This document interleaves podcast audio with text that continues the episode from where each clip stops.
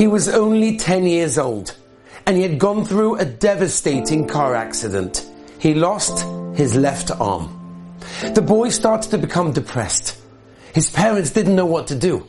So they sent him to the local Japanese martial art course of judo, hoping that it would boost his self-confidence. And he took to it amazingly well. He loved it. Every day he went there with such enthusiasm. He had an amazing instructor and his instructor taught him just one move, day after day for months. Eventually he comes in and he tells his instructor, I think I'm ready for the next move.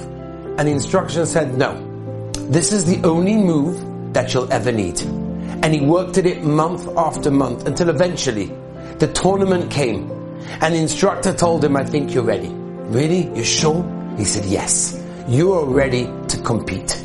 And he made it through from the quarterfinals to the semifinals and he was there at the final. He had made it to the end. His opponent was a heavyweight. He was petrified. The match began. He did his magic. He practiced the one move that he knew and he won the game. You can't imagine the smile, the sense of fulfillment and success that he had. He was on the way home with his instructor and he said, my dear instructor, I want to thank you so much, but could you explain to me, how is it that I won a game? I made it to the finals, but I only knew one move. And the instructor said, I want to tell you why. Because number one, you worked really hard. You persevered.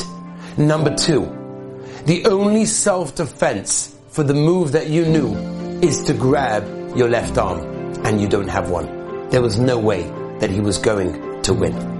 And this boy found out that what he thought was the greatest weakness was ultimately the greatest success.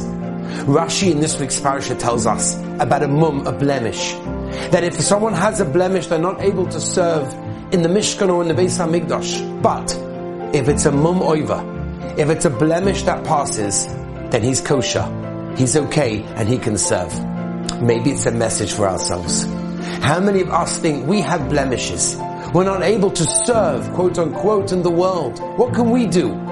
But if we make our mum, we make our blemish, our weaknesses, into something that's a mum over, we let go of it, we move past it, we look elsewhere, then it becomes a mum over, it's a mum over, then we're kosher to serve in the world.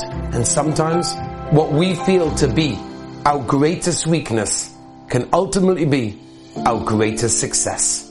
Have a wonderful Shabbos. To listen to more by Rabbi Avi Wiesenfeld, visit